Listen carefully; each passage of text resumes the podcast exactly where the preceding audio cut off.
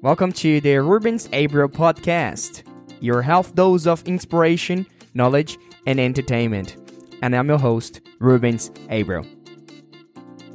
What up, what up, what up? Welcome, guys. Welcome to another episode of this podcast. On this one, I interviewed the co-founder of Pass It On Clothing & Co., which is a Sydney-based no-for-profit which puts your clothes donations directly into the hands of those who need the most. Founded in September 2016 by Chris Vagg and Olga Puga, Pass It On Clothing & Co., in partnership with Orange Sky Laundry Sydney, has been instrumental in providing quality men's and women's clothes donations to Sydney's homeless community, working to make charitable clothes giving more direct, efficient, and effective. The idea for Pass It On Clothing & Co. came from a house move for Chris and Olga and resulting in a wardrobe change. Many of the pieces to be thrown away were expensive and near new and needed to be given a new appreciative owner. Chris began research traditional charities and realized that the best clothes are often kept and sold in charity stores and shopfronts, leaving only the leftover items not deemed good enough for sale to be passed on to those who actually need them. This sparked the idea of taking clothing directly to Sydney's homeless and disadvantaged community and working with Orange Sky Laundry to set up a free clothes service to enhance their existing clothes washing and drying initiative.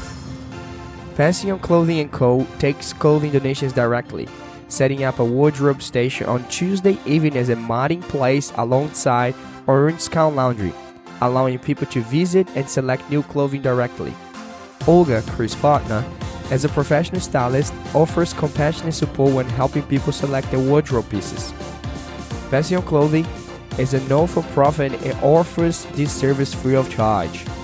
In the first nine months of operation, Pass It On Clothing has provided over 3,000 pieces of clothing to over 1,000 people living rough in Sydney. The benefits are truly positive, not only physically, but also impacting the self esteem and self worth of the people being helped. The, the future aim for Pass It On Clothing is to sustain the initiative by providing increased numbers of clothing to Sydney's homeless community.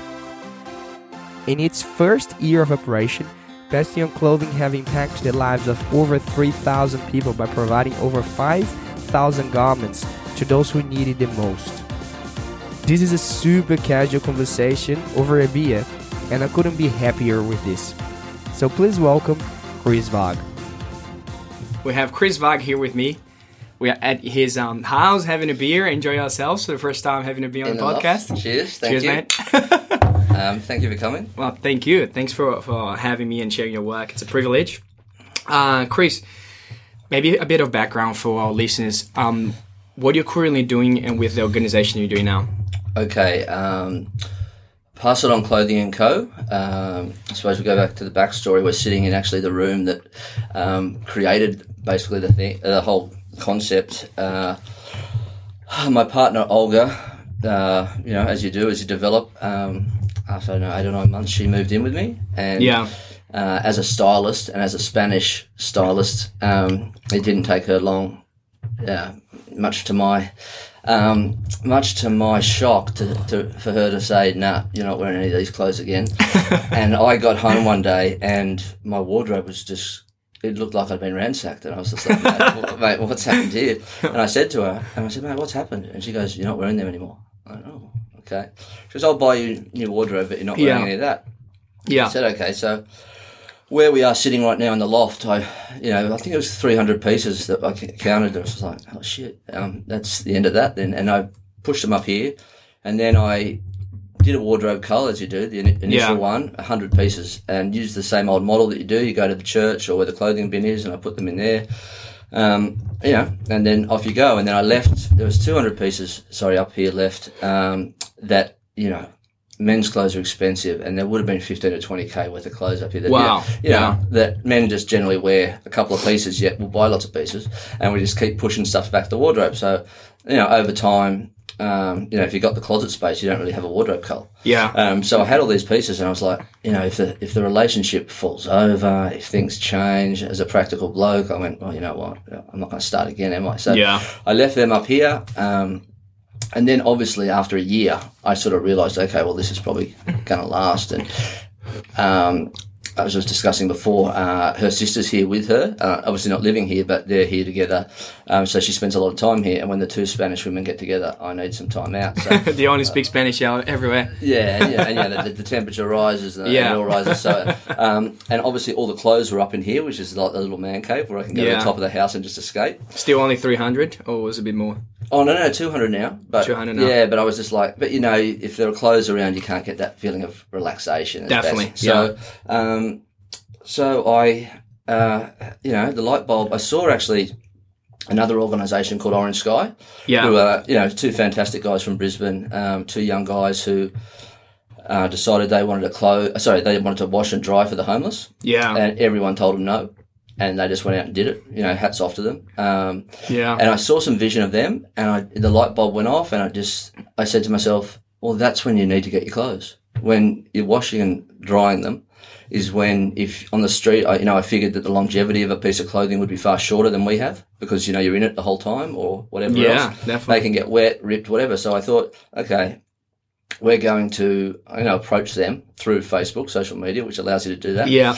Um, and I approached them, and we went back and forth for six weeks. And sort of in the end, you know, and I know now, I, I know now when that ping came in, that notification, it, it must have, you know, they just had the weirdo.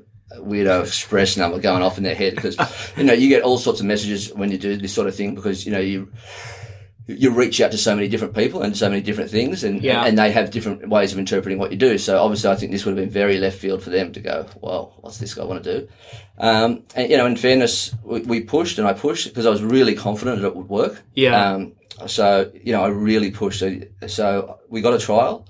Um, and that's how it started. And like, But you know, we, yeah. Back back on the, um, I, I guess you did your own research and you're trying to find a place to donate clothes and you couldn't find it, right? Well, And no, no. how, how was this whole process of No, you? no, no. I, I put. I, there's obviously a process already that's still well established, which is those big um, commercial clothing bins that are at the churches and whatever, the big metal bins, and you put your clothes in there and whatever else. Um, But do they donate or do they sell with them? uh, everyone's got their own model. Yeah. Um, but uh, anecdotally, you'll find that um, a lot of a lot of um, different organisations with different um, different models do commercialise them from them. Yeah. So, um, it, and I found that out later.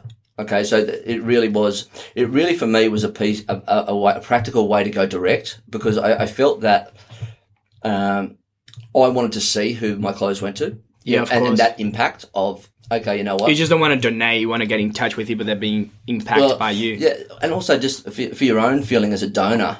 Um, and it's one of the things we really think is important, and especially with our social media and whatever else, is that people, even if it's not their piece, they see, and you know, and with the stories we put out and whatever else, they see where a piece of clothing has gone from. So that you know, you might not know who the donor is and whatever else, but you're seeing the impact it has on the other side. Yeah. And I think that's important for a donor uh, in a transparent way to know that okay, these guys are just um, They actually receiving the the clothes, and, yeah, yeah. And, and then they're doing their work, they're sorting, um, distributing, and then they're actually going out and right at an outreach service, right at the coalface. I'm cold, I need a jumper. They're there to give it to them.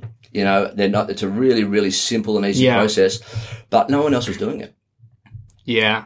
Um, you know, so and, and that was the vacuum, sort of the hole we found ourselves getting drawn up into. Yeah. Um, and you know, the first night, mate, I tell you, we were under the bridge at Woolloomooloo near the Matthew Talbot Hostel, really dark, right? Set up on a little table.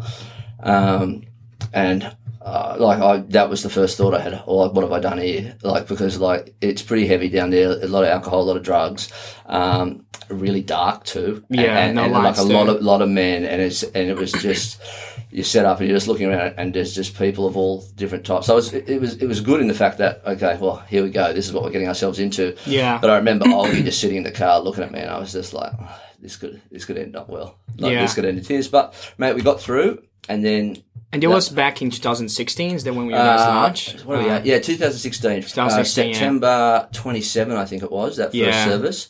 So we're approaching sort of two years now. Um, and that was like 11 pieces, and we thought, oh, shit, Yeah. oh, we're dominating. Like, And what, Chris, what what does what does um desire to help people come from? Because um, if maybe you can share with our listeners what do you do for work, actually your work, and now I know with this this project has become so big now, and you're pretty much doing full time. It's part of like another part of your life now. Where does this um really this feeling of helping other people come from? Uh, I think, I think essentially, you know, not just myself. I think all all people want to help other people. They just need a vehicle for it. Um, and so, I suppose to be honest, I've never thought of that question. Um, and so, in in a sense, it probably um, comes naturally. I mean, there's, I, in a practical sense, I, I just saw it. I just saw it a want on my part to pass on these clothing on this clothing. I had no expectation about where that was going to go. I- It may well have ended after those 200 pieces went, right? And that was my bit done. Yeah, Um, but from there, we sort of envisaged, oh, I can't be any different to anyone else as far as with the clothing. And so from then, I think, you know, back to your question, I don't think it was so much me with a real desire to help people. It was a practical thing at the start, thinking, I, because I'd never been in this space before. So I really didn't know you had to master the whole thing. well, I didn't really know what emotional effect or what outcome it would have or what, what it would stir up inside me, if you understand. Because if you're not in that space, Mm-hmm. Yeah. you don't, you don't, You haven't experienced. It. You haven't experienced yeah. it. So again, it's, it's something that you drop in there with no expectation and, and, and nothing. And then all of a sudden you go, oh shit, you know, someone said thank you to me. So Yeah. the gratitude, someone said this. And then all of a sudden within yourself, um, also, I suppose perspective wise, when you drive home after a service, uh, you know, if you've had a bad day or some things got shitty or some things, you know, um, you think are important that are weighing down on you, they can be washed away very quickly by having a little perspective or a conversation with someone else who you see is in real need or is in uh, um, some real stress or some Yeah. real distress. And that puts everything you do in perspective and also makes you really appreciate the things you've got around you in your life. Yeah. When, when they've been taken away Yeah. because and I suppose that's it. I mean, you land in a space that's so out of your comfort zone that you just open your eyes straight away to the fact that the world is a really big place and everyone has different circumstances. yeah. And, and you're pretty fortunate to have a roof, to be able to go to have a shower when you want, to be able to have food when you want, to be able to do this. And, you know, very early on, I suppose the thing is, and I heard this term recently, which was classify and dismiss. And I was in that boat too, where you are really, it's really easy to see someone on the street, um, put them in a box, and then dismiss them, and, and move forward from that. And I think from what my point of view was, as soon as that first person took a piece of clothing, it opened up the fact that there's a part of me that that was wrong. You know, I should not classify and dismiss. You know, I, however I can help someone, I should be able to do. So maybe it was just that first interaction with someone, moving away from that class, classify and dismiss scenario, that opened my eyes to oh shit, there's more to it. If I actually just take a step and actually uh, help someone, you know, and I get a lot out of it as well. I get a lot Definitely. of satisfaction um, out of it. And Yeah. so. Um, yeah, so I think I think to be honest, I think it's just been a natural thing. Like we're, you know, so we're so consumed by this. All right, it's it, it in this space that we are now here having a discussion. It's probably the first time in twenty what twenty two months that I've had a chance to sit down and think and actually talk and express That's it. awesome, man. Because simply because Yeah. you know, it, it's just developed and kept developing and kept developing. Um, and as of you know, this year I've I, I was at the NRL for four years prior to this, and then I was ten years doing um, NRL stats before that. So fourteen years sort of in football, um, and then I've come out and moving into this, and I'm just doing a little bit of courier work on the side now, just to keep my head above water as we Yeah. um, monetize this. But um, this it's just grown from something that was, and I suppose in a really natural sense, um, and essentially also like we that expectation thing is huge because there was no expectation on ourselves, there was no expectation on anything. The only expectation we, we had really early was, uh, and this is a really interesting thing, is that for the first ninety days that we had service, every conversation we had with anyone who we helped, you know, you open up conversations as relationships start and you hear people's stories.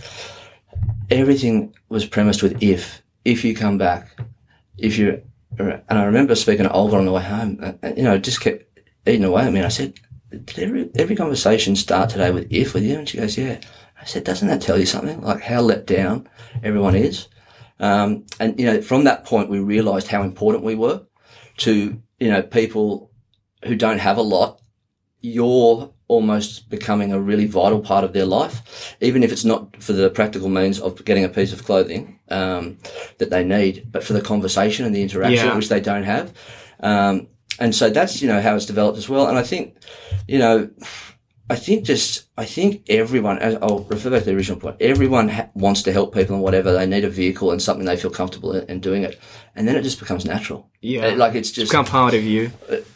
Yeah. From now until Yeah. I'm, I'm in a box, right? Yeah. I'm going. I'm going to continue to do this work, right? Until you know physically I can't, and then I'll get driven in, Yeah. right? Because I get so much out of it, and also I know, um, you know, those we help and service, um, they get a lot out of seeing me each week, seeing what we've been up to, da da da da, move forward, da da. da. So you know, that's it's as I said, it's a really natural thing that now has become part of me, and it's probably awoken something in me that was dormant because I never had the vehicle or the challenge to actually To go out and do, do it. it. Yeah, yeah. So um, that's probably it. And as as I said, we've probably done everything backwards.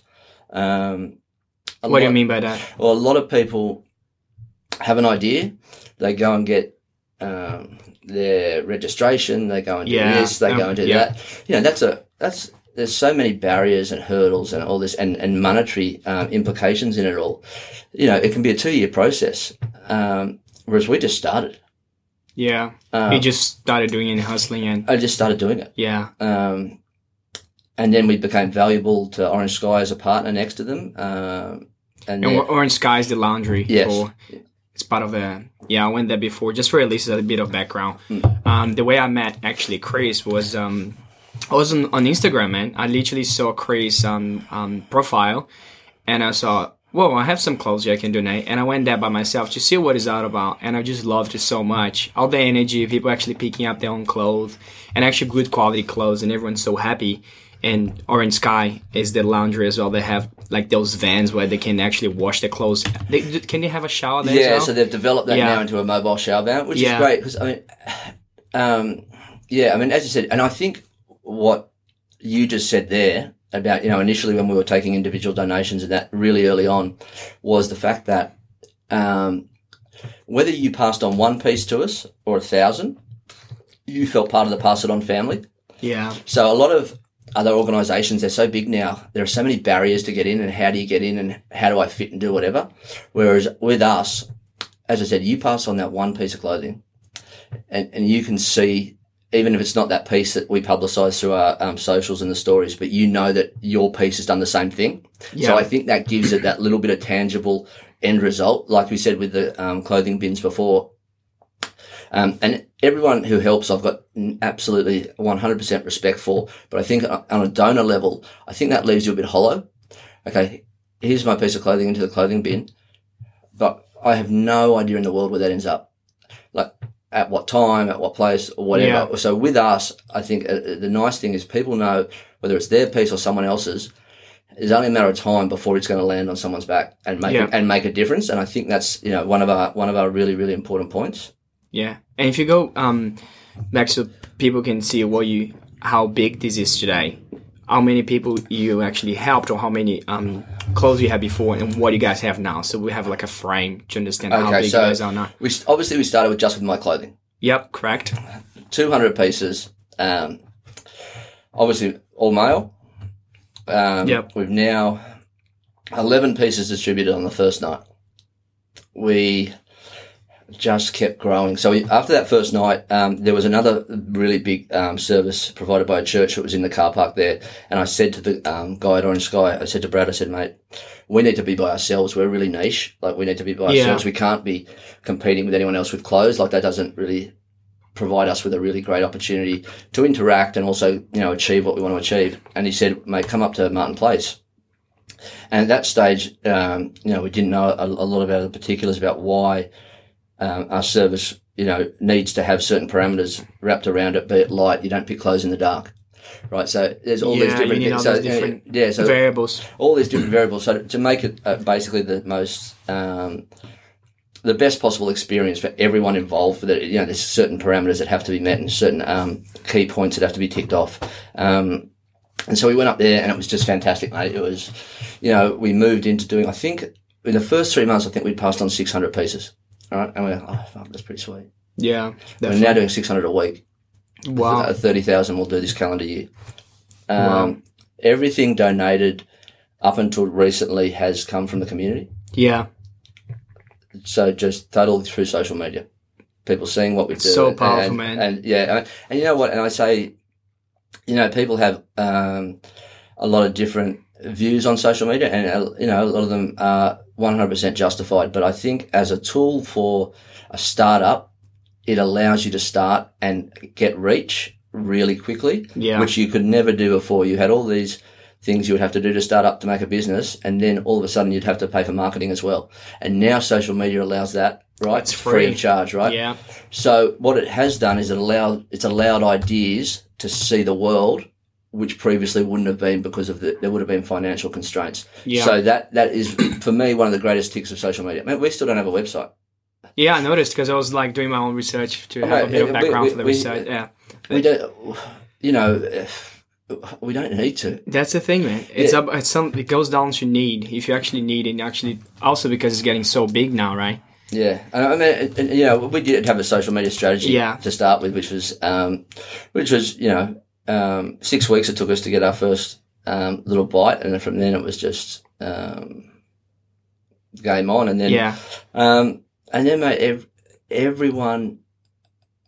And we're still pretty surprised about it, to be frank, because me and Olgie, when we first went out the first night, we thought, okay, well, we're going to be doing this by ourselves. Like this is a little side Yeah. thing we'll be doing by ourselves. We had yeah, no idea that you know we'd be talking in tens of thousands of pieces. We'd be talking in with um, businesses coming on board and providing their services to us free of charge Helping, in yeah. partnership and whatever else. Like that's amazing. um, the media we've received, you know, and the Yeah, support. Like, like we just look around and go, "How did this happen?" Like you know, like it's just, and you know, back to your point. I suppose we were discussing before. You're only two years, isn't it? uh, almost two years. Right? Almost two years. Yeah, we're a week or a year in Gosford next week, which is um, which is really big because uh, we started in a place that had no one there, like there was no homeless space there. But I really pushed for the space because it, it fit our main square sort of thing. It was with the homeless thing, mate. And if, if we're going to get a result in the end, and, and the result is, you know, first and foremost, is one less person being homeless each night, and that becomes two, and then that becomes three, right, and that becomes Mhm. four. That all can't come from our end. That has to come from people seeing what we do and doing whatever and asking questions, and then sort of saying enough's enough hmm from their end Yeah, because you know we when we go through Martin Place and we're there, you know we see people and, and you can see people reach for the phone, turn the headphones on, go the direct stare through because it's a really uncomfortable space. Seeing I think seeing another person in need and really not knowing how they can help. yeah. We're Uh, so disconnected. Yeah, um, yeah, and you know so in that regard, um, we want to make it really awkward. We we want to confront, you know, to confront people to see that you know we are helping people, and that, and that, that's not the big deal. But to people to see that uh, there are people out there who need this help, you know, if if we can backtrack and take one person off the street and then provide him with housing, so there's stability there, put them through a course, have a job at the other end, right? yeah, one and then two and then three and you just chip away and you know from our experience with that is once that starts happening the snowball comes right Yeah. and then you can start really doing stuff and you know and in the future you know going forward that's one of our plans putting that structure in place where we've got an outreach service um, uh, and we move people into a transitional housing model that we partner up with Oh, uh, so that's we, pretty cool. Yeah, so we partner with, we obviously build relationships on the street. Um, after a certain amount of time of establishing that relationship, we say to someone, okay, come in for a meeting or an interview and we see Yeah. if we can come to an agreement on, okay, we're going to push, are you comfortable coming to this transitional housing spot? And what comes along with that is some education about how to have housing again. Because one of the dramas on the street is you go from a house here where you turn the lights on every day, where you pay your bills, you do this, that, and the other. Uh, When you do it every day, you don't realize there's a discipline to it. When you go on the street and live second to second, it's completely different. So a lot of people who go back then into housing after that end up back on the street because that's where they feel comfortable. Yeah, London at the uni, we talked a lot because they're so used to with the habits in the street, and then get back to normal life here and yeah, having a house, a place. And, and then, then what do I do now? Yeah, Because they've lost that. So um, have to condition again. Yeah, so you have to reteach them. I think reteaching them, reteaching someone that, a person that, while also supporting them with like an education um, course that they're interested in into a job. Yeah. There's always got to be an outcome. I mean, how many, you know, God bless them, how many, you know, uni students are out there now with law degrees who can't get a job or this degree and can't Yeah, get a job. So the model going forward in, in life in general, you know, really in, in just off topic thing is you should got to cap whatever courses you have to what jobs are out there Yeah, because otherwise you're getting highly talented people without the opportunity to, to practice their talent. yeah, A- And so you, you really need to stem that on the way in. yeah, Yeah, before, you know, you end up, I'm four years down the track and I've got this massive HECS debt.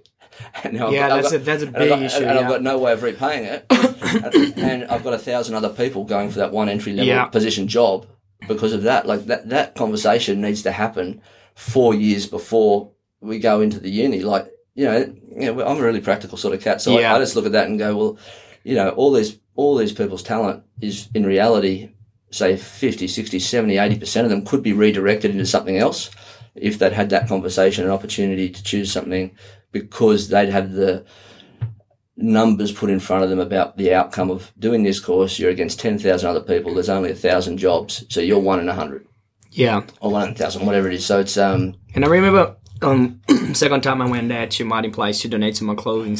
I was asking about that because you mentioned that the amount of uh, homeless people actually increasing. What's the big issue here? What's uh, do they have enough space to provide housing for them, or what's the biggest issue I think from your perspective? Of course, we've gone from passing on probably 5% of our clothing to women yeah, to now being close to 40. like that's fucked. yeah, That's fucked. You know, women shouldn't be on the street. Like, yeah, women should not be on the street.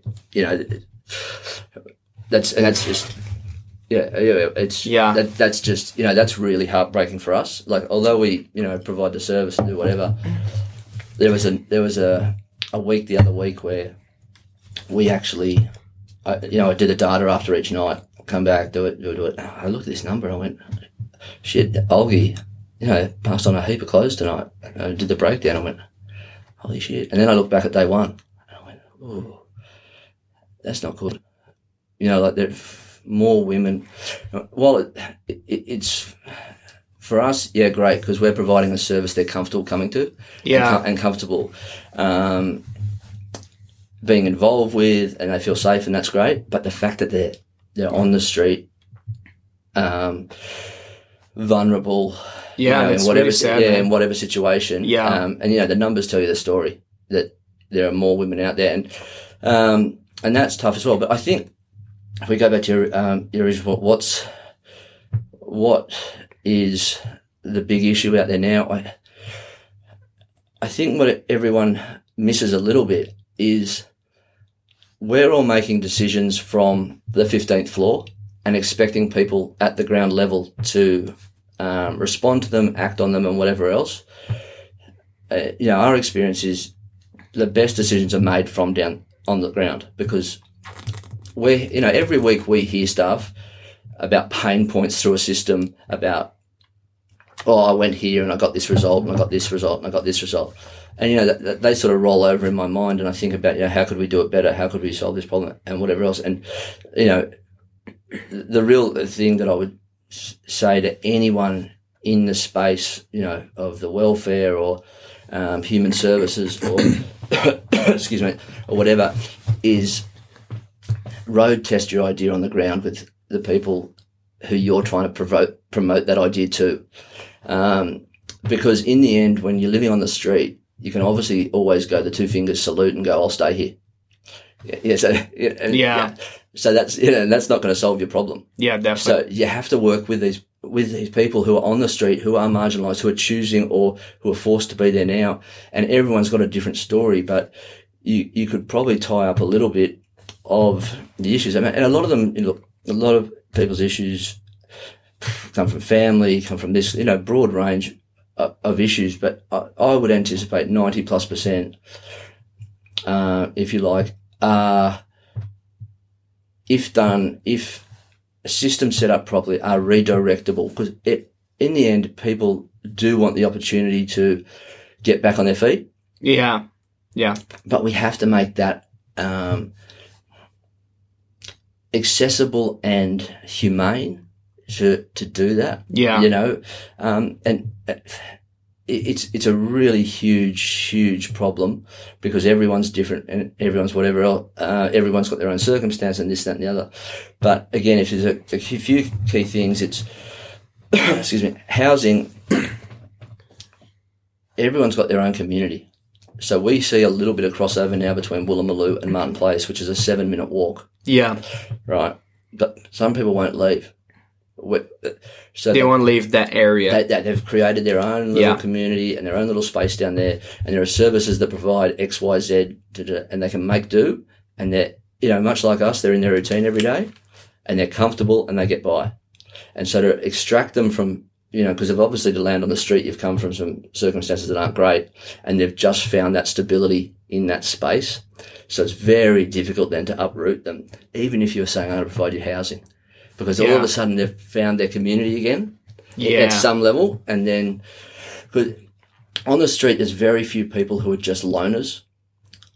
Like at, at, some framework, there's little there's little tribe like little groups who will watch out for each other, or you know, you go off and do your own thing. Yeah, they have their friends or correct. Everyone's yeah. got their friends, got their little group. They'll all meet back at one of the services at night, even if they go off and do other things. But they've got that connection there and that community. can trust. Um, and so a lot of times you say, I'll provide you housing in this suburb XYZ. And our first thought is always, okay, I need a roof. Yeah. But it's not their first thought. Their first thought is, I'm leaving my community. That's that's very interesting. So yeah. it's it's really difficult. So for one of my things, human needs, yeah, and it's it's just going back to because you said um, about the need of having a community. Mm. And I remember when I was um, working in Pitt Street for a whole two weeks before Christmas, and I met this homeless guy. His name is um, Leonardo, and I remember him surrounded by all this food because people in Christians are so giving, right? And they're surrounded by all this food that people are giving to him, and he was, "Oh, thank you, thank you," and then like he just accumulating all this food around him, and um, I was getting to know him and everything. And I remember when we were having a chat for maybe that the third day I, when I met him, and then I remember this sentence that he told me that I'll never forget. He was saying that I just miss decent conversations with decent people, and it really touched me because I think we all think that all, the only thing that he needs might might be a coffee or it might be a sandwich or some food, but I think goes back to what you said the core you know values of human needs community have someone to talk about have someone to hear hear their stories and their struggles rather than just providing them with the with the fish. You know what i mean? Yeah if, even if i suppose the thing is we know because we've been told helping someone can be as simple as saying hello yeah i mean because as little as you see that hello is that might be the first hello someone received in 24 hours yeah. So so we often don't see the value of, of these very small gestures. Yeah. That potentially uh, mean the world to someone else. And, and, and extending on that, it's much like the clothing. You know, we've had. I, I've there's a couple of times throughout this whole journey that we've been on that I've sat back and it sort of punched me in the face about the impact we have. Um, one time was a lady uh, sometime last year. We had lovely, lovely stuff. We get, you know, a lot of, we get a lot of new stuff, right? So tags on them and that. And, you know, for us, okay, we buy clothes. If you haven't bought clothes for a couple of years or this, that, and the other, to get something new is incredibly powerful. And this lady was crying, holding a dress. and I was like, holy shit. Like, yeah. you know, you just stand back and go, what the hell? What's going on? Yeah. yeah. And she said, you know, I haven't been able to buy a dress in X amount of years and this one's new. That's amazing. And, and you just sort of go, oh shit. Like, How did it make you feel, man?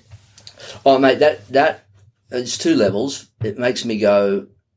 Um, that was better than any success I've had in my life. Like you know, like a usual success. Okay, Yeah. you got a job, you got a job promotion, you had some success on the sporting field and done whatever.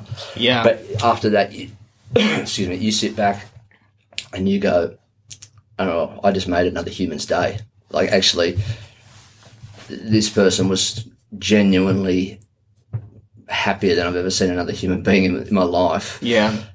because eh, my little part of that was to source that dress, sort that dress, put it on a hanger, and drive out and do our outreach service. Yeah. And who cares about that? Like if I did that a million times, if I got that result every time, you know. So um, that that was one. There was another. There's a uh, there's a story about Mark who's on um, on our Instagram who's in a white jacket, and we were up at Gosford, um, seeing Michael up there do his service, and Mark I'd met prior previously when I'd been up there was living on the street, and he did have some mental issues. You know, obviously when you're uh, on the street, life is up and down. You know, it's very much swings and roundabouts. Yeah, of course. Come, across, you know, and this is just off topic. We're drinking a beer here. You, you, I get told um, the stories, and some there are some parts of stories that just hit you like a bit in the face. And one of them was the term unopened. Unopened. Uh, How was your weekend? I asked so, Lawrence, and Lawrence goes, "Amazing. I, I found two unopens on Friday, which means two unopened bottles of beer." Yeah. And so you know we're drinking unopened every day Yeah. of the week. That's our process. But then to see the value of someone actually getting that who can't get that, I was just wow, like that's pretty special. Yeah. And then applying that into the clothing, like into the, something new or something that's the same thing. You you're providing something that to someone means so much. You make them feel special, man. Yeah, and whether it's Yeah. clothing, it, whether it's hello, like it doesn't matter what the gesture is, but it's the act of the gesture. Um, back to Mark, so he's he's there. He's got some, um, you know, as I said, he's got some issues mentally, this, that, and the other, down and up, swings and roundabouts. The life was. He was a bit down when we got there. Um, our photographer was up there, Birdie, who was great, and then she says to him, "Oh, why don't you try this on this shirt and this jacket?" Right, and he put the shirt on. We put the jacket on him. He turned around, and his face was just glowing, right, like this with pride, and and that hit me in the face, and I just went, "Holy shit!" Like you know, for three, four, five seconds, this guy who most of the community would think is marginalised on the side, you know, not part of us, was Yeah. back with us and roaring with pride, and he forgot his situation, and he was, and you know, you just saw it, and it, it was like amazing. I just went, oh shit! Like this is this guy has now been transformed in 15 seconds by having a little bit of attention paid to him Yeah. and um, being able to put on something that he didn't have prior to Yeah. and, and and you know those sort of impactful stories are what drive you each and every Yeah. time um and, and that, that- and that's that's that's the thing it's it's a really simple thing we do and we can never get away from that and, and we don't want to we don't want to complicate it um i pride myself on being simple yeah. That's And- awesome. and being- Simplicity is key to success. yeah, and being That's good at it. But Yeah. as I said, but in that space, you you don't have to dress up. Um, you don't have to dress up anything you do. Um, I'll give you an example. We were at a hack for homelessness uh, about a year ago.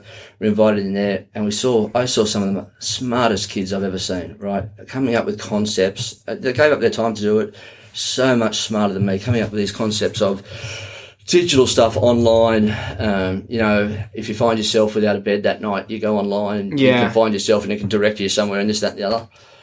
But unfortunately, it was 90% perfect. And, you know, it's a fantastic concept, but not if you don't have data.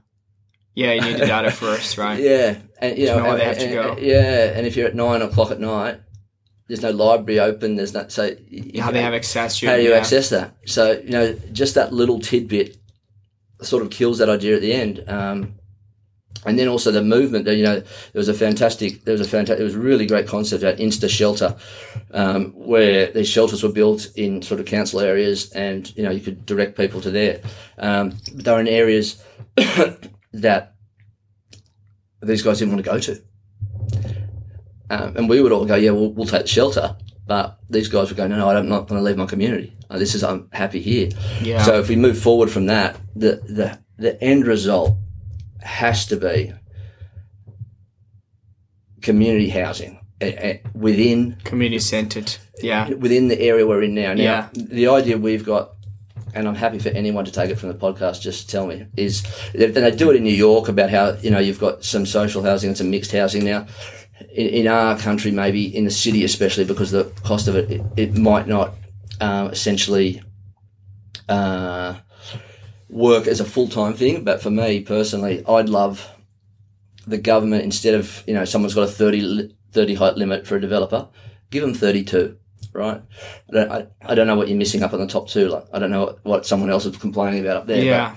they make their cream at the top two, and the strata fees feed into paying for the bottom two floors, which is one would be, um, or two would be that transitional housing model, which you run, you know, with separate entrances and stuff though, but that are a space where we can train and maybe that training center involved. So it's a holistic, all in one. So outreach from the street, we, we can take people into there, four weeks trained, um, back into how to, um, one, with um, a course, but second, you know, with the job on the outside, but secondly, with the living conditions with someone there 24 7. So if you hit that hurdle of what the fuck am I going to do, this, that, and the other, you've got some support there. Yeah. You would only need four weeks. You could, you could roll people through four weeks to, and then, you know, essentially then you've got a, you've got a really, you've got a, per, a person back with purpose in their life who's now going to contribute in society. Is, Yeah. You know, not that they aren't now, but you know, the, the, the mental, the capacity of most people to see anyone on the street is you're a burden. Using, you know, using it. So to be able to turn that around, um, in a really practical sense is great, but also in that humane sense, you know, you've stopped the rot. This guy's down there, here, there, here, they're here, in here, but they're not out of their community either Yeah. right? So because you have to keep people in their community while you're doing that, doing that transitioning stuff and that learning Yeah. stuff, and then because they've got the skills to move to 10k away. Yeah. It's only then that they have the skills to yeah. go 10k working away. the foundation Yeah, first. it's build that foundation Yeah. where they are, and that's it. And um, you know, it's, it, I mean, this is going to be like London, I suppose, and you know, that's one of um, our other things, brother. Is you know, we do London as well. So I, I took 150 beanies over there last year when I was over there, Oh, really? and gave like out on the street, just opening up conversations, and um, and now we've, we're part, I think we're going to send over 300 this year. So basically, we I got there, and I'm a Spurs fan, so I go and watch Tottenham. But Yeah, yeah. Um, I was passing them on the street, which was great. First part about that, and just as a little side note, is as soon as someone sees someone else who they can relate to, so for instance, me, you, um, you, Olga, whatever, speaking to someone who's homeless or um, begging or whatever, Yeah. they feel safe to do it. So when I was having conversations with people, giving them beanies, giving them gloves, whatever in London, it would attract other people to come and give them money, to come and give them this. Because they see that. yes, yeah. yeah, It's all about like seeing and people get more visuals isn't it? yeah. One of us, but also okay, it, you know, I must be safe because you know everyone has the preconceptions about if I go over there, what happens if I get hurt? What happens if I get stabbed? What if I get that? Yeah. you know, and that's you know, It's uh, understanding. uh, Yeah. understanding it, but I think it's exposure that will break that down. yeah. The, uh, the, the, the stigma, isn't it? Well, yeah, the stigma, but also your own fear. yeah. Yeah, your own fear because it's the fear of the unknown, and it's also the fear of, Fear of what if someone tells me to piss off? Yeah. Yeah, but that's okay. You've tried. You know, like you've tried, and that's and that's life. I mean, that's you know not always going to work out. Um, and then I went, you know, I went down to East London and went down a Crisis, and the problem I had was it's very. You think it's real easy to see a lot of homeless people because you do, but then it's not easy just to carry ten beanies out with you every time you go out. And, and True. So I, I got halfway through the trip, and I um. I realised like I still got a hundred odd beanies left, and you know because I was sitting at the front door of the apartment the whole time. I was just so I, I do that, so I walk past them every day just to remind myself there's a job here to do. Yeah. And I walked into this place, and there's this again, just random bloke walks in, and it was a Christmas party, the biggest biggest homeless place in the UK. And I walked in and said, "Hey, I got," a, I took a sample down. I said, "Oh." I got like a hundred of these beanies. I'm Chris from Australia. They're looking at me like you are just the weirdest cat in the world. And I said, I said, I'd love to give them to you guys. Would you like them? And then there were some people waiting in a reception area. Like it's a really professional spot. And they come over and go, "Can I have one?" Yeah, of course, man. No worries. And this woman goes, "It's our Christmas party today." Christmas party. It was today. their Christmas party today. Yeah, yeah. And I said, "All right, I'll be back in like just back up to the. I was in Shoreditch, back up to the house, and I'll um, bring them all down." And you know, it's, it's, it's fantastic. I mean, I never knew um, they were there. I was just trying to solve a problem. I was like, how, how, "I've only passed ten on in seven days. I've only got another eight days here. How am I? I've got too many. Like, what am I going to do?" So you know, the, another beautiful thing about the internet, straight online, and where Yeah. is it? And it was not far. And so I went in there, and they were so wrapped because they said everyone gets a present today now and they were hand knitted beanies from who, a lady called Robin Hickey Beatty, who's just a lady who came out of nowhere, who's the beanie queen. So we've got we've got women now out, I think, in homes and you know uh, private people. I think they're elderly ladies, I presume, who are knitting hand knitted beanies for us with love that we pass on. Like it's That's amazing. yeah, it's incredible. That's pretty and that's their man. yeah, that's their part. So we do that every year out of London. We're sending over a couple of hundred for their Christmas party. Every That's year. amazing. We've got a uh, partnership there now. Yeah, yeah, crazy. That's hey? fucking awesome, man. Yeah, and that, but you know what? And the thing was, and you were talking before about I, one of the things I'll say to everyone in the world is just start. Right? It doesn't have to be perfect. You just got to start. Yeah. You know, like you just, and if it doesn't work out, all right, next. Well, you try and you learn something, right? Yeah, every time you try and you learn something. Yeah. There's no one who succeeded in life without failing. Yeah. a lot, you know, and um, it's and that's the thing, and like I think one of the things that people have, and, and you know, this is the down. If we go to the downside of social, just quietly, is that lack of ability to communicate outside of digital, outside of the three bubbles that are craft a response, right, Yeah. and how to deal with people and that sort of thing. So, um, being able to do that is a real skill.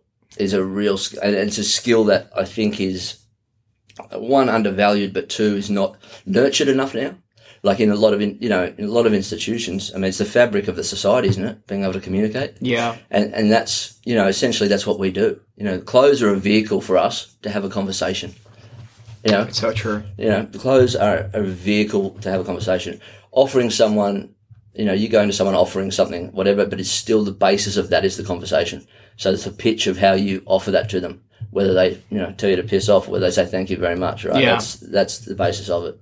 Um, yeah, so it's it's it's good, man. I mean, we could take this thing global, but again, So that's the that's what's the main no, goal no, now. no, no, no, no. The main goal, essentially, essentially, we're at a stage now where, as I was saying with the work thing, I've morphed into this, and we're 20 months in, and when next stop on the line is my car's been beaten up.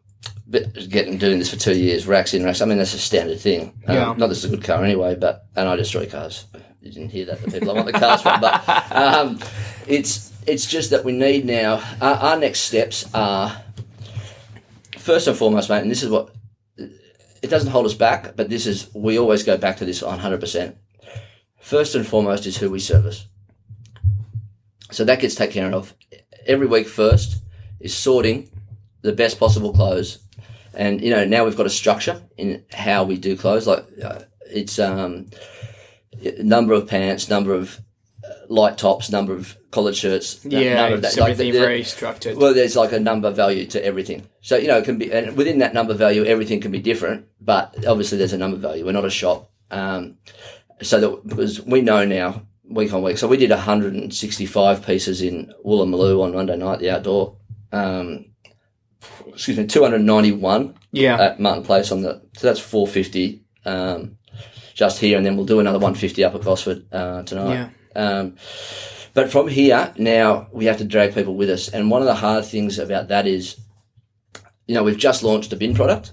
Um, so a clothing bin product. But That's it's a- amazing. but it's a, yeah, so it's, um, custom made, branded for you, but made out of recyclables as well. So sustainable. So everything's covered in That's that, cool, in that man. regard. Um, and, but the difficulty is, and the challenge is, is that's a service that most people haven't seen a value in yet, because Yeah. the old model is that you know to go to the bin and I put it there and whatever else. And so part of our um, not hurdles, but part, part of one of our challenges is definitely going to be being able to provide people and show them the value of being involved with us and then building um, that community within your workplace to give to us so that you know you guys feel the same things that we feel every week and, Yeah. and that sort of thing and so that's that's the product that's out there now I think we've got four.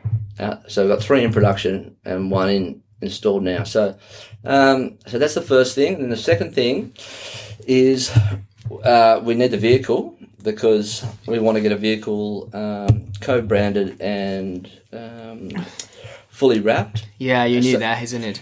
Well, you know, so it's a crew cab means you've got a tray at the back that's not connected to the car, which makes practical sense. So the car stays away from the clothes and Yeah. all that sort of thing. Um, and then that fully wrapped will allow us to move into the next thing, which is um, the big thing I think, and, and you've been involved with it yourself, is, and I suppose it's a question for you that did you change your mentality after coming to that service Definitely. and seeing what you did? And we think there's a real value in that. Yeah, I Uh, think it's really important, especially because like come back to um, the human needs that Yeah. I told this story about the homeless guy.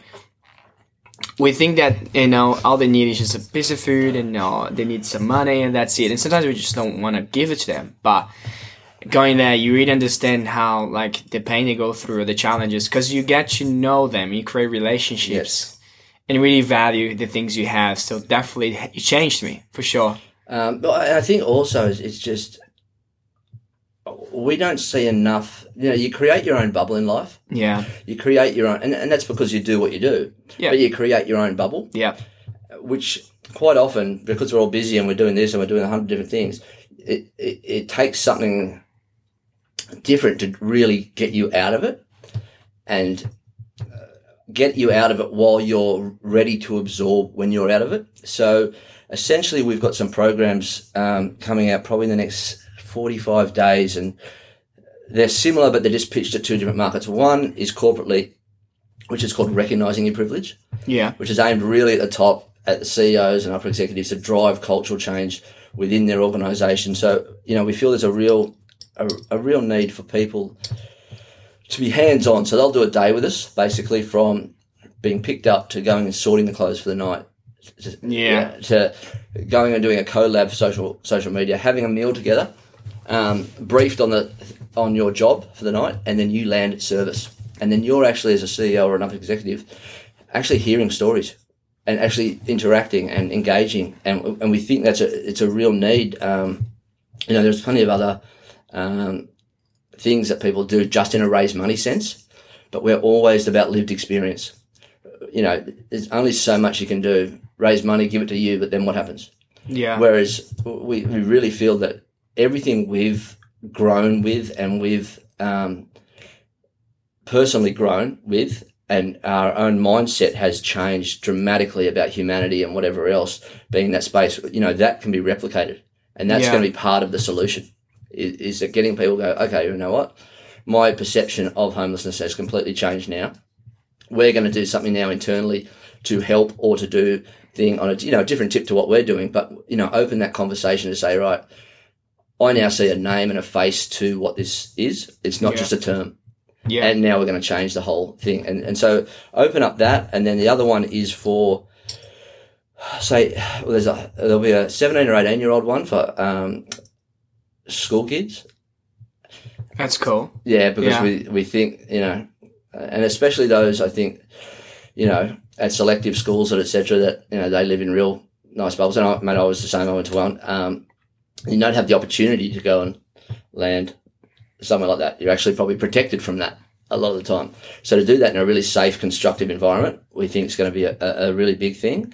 Um, we've got actually now a 13 year old boy from Riverview College who's doing a Man for Others program. He's doing his 10 hours with us, um, and he's loving it.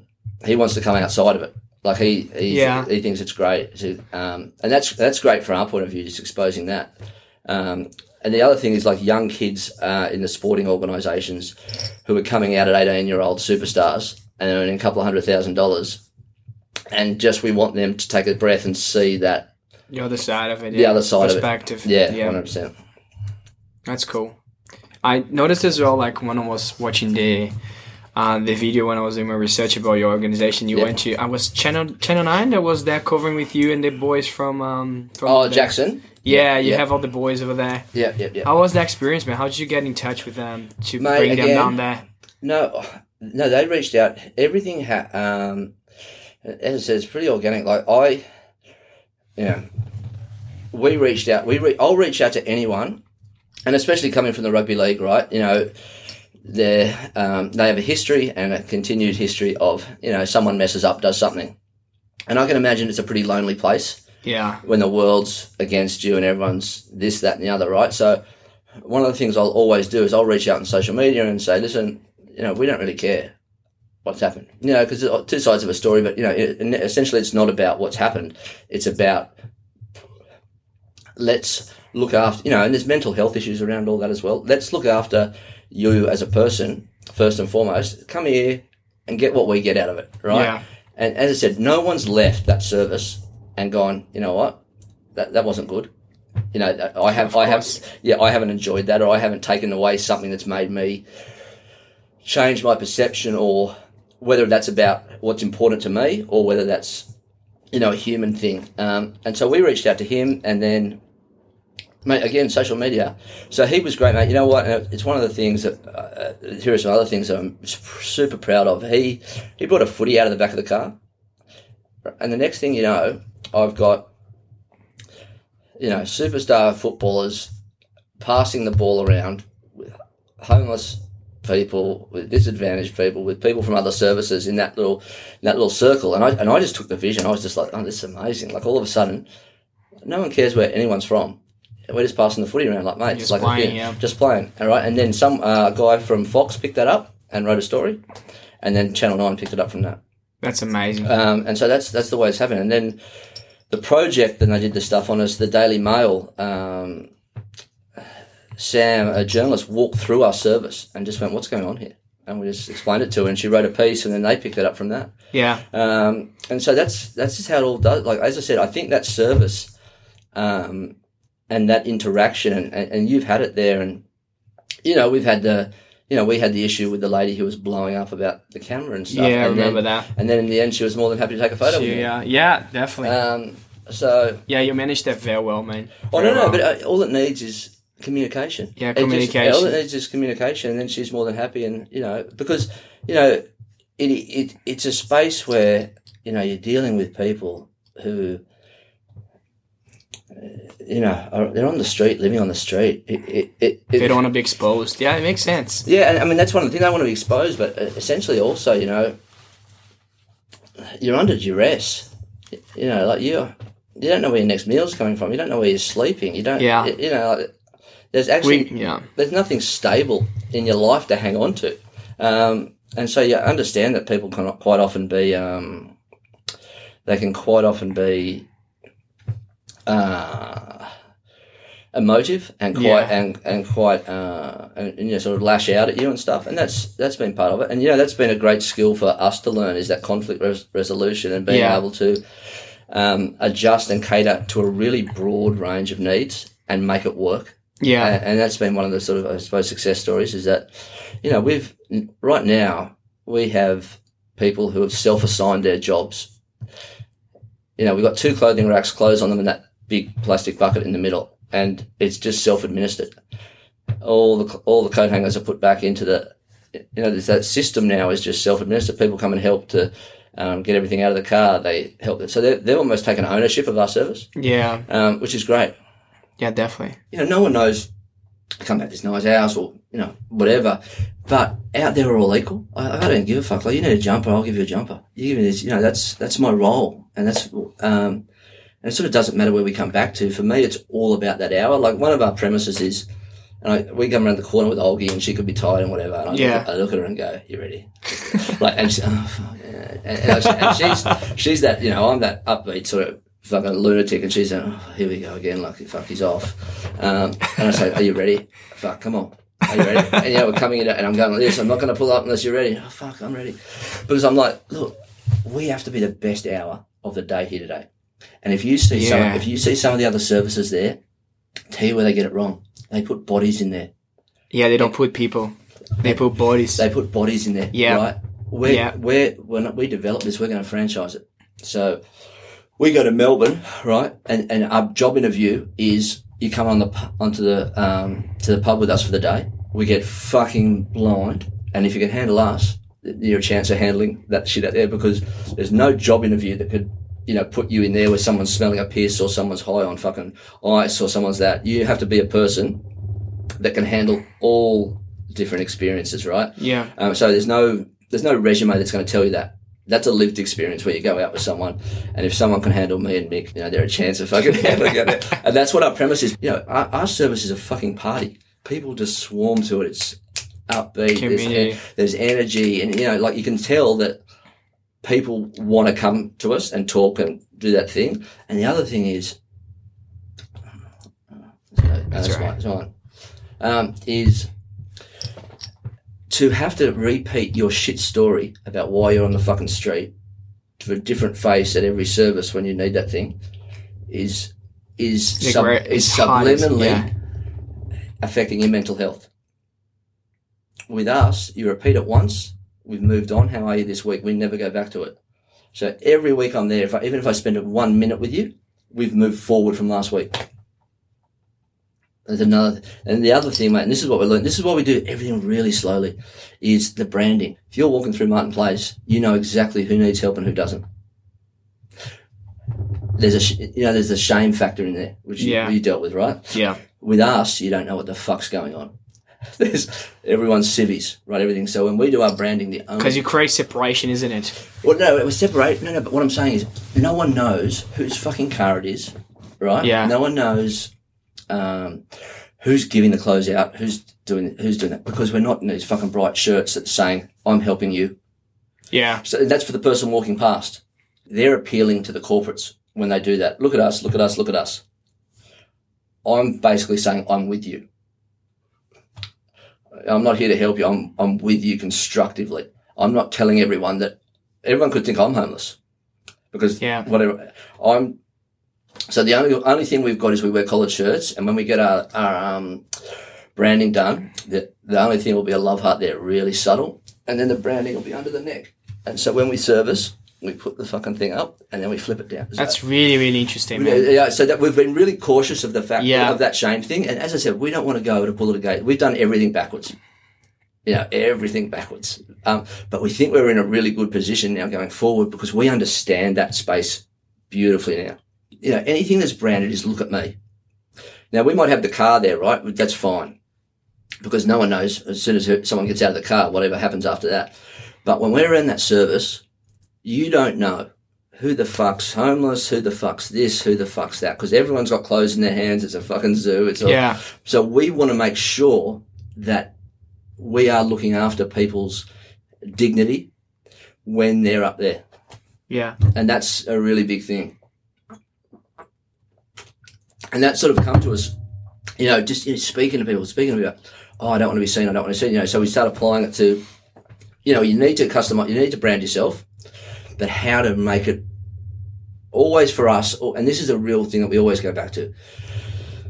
Is it going to help us with the people we're helping?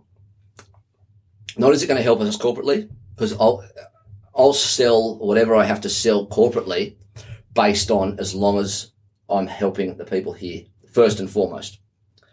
So if, if, if a corporate doesn't understand and goes, oh, I need to brand you, I say, well, you're not for us.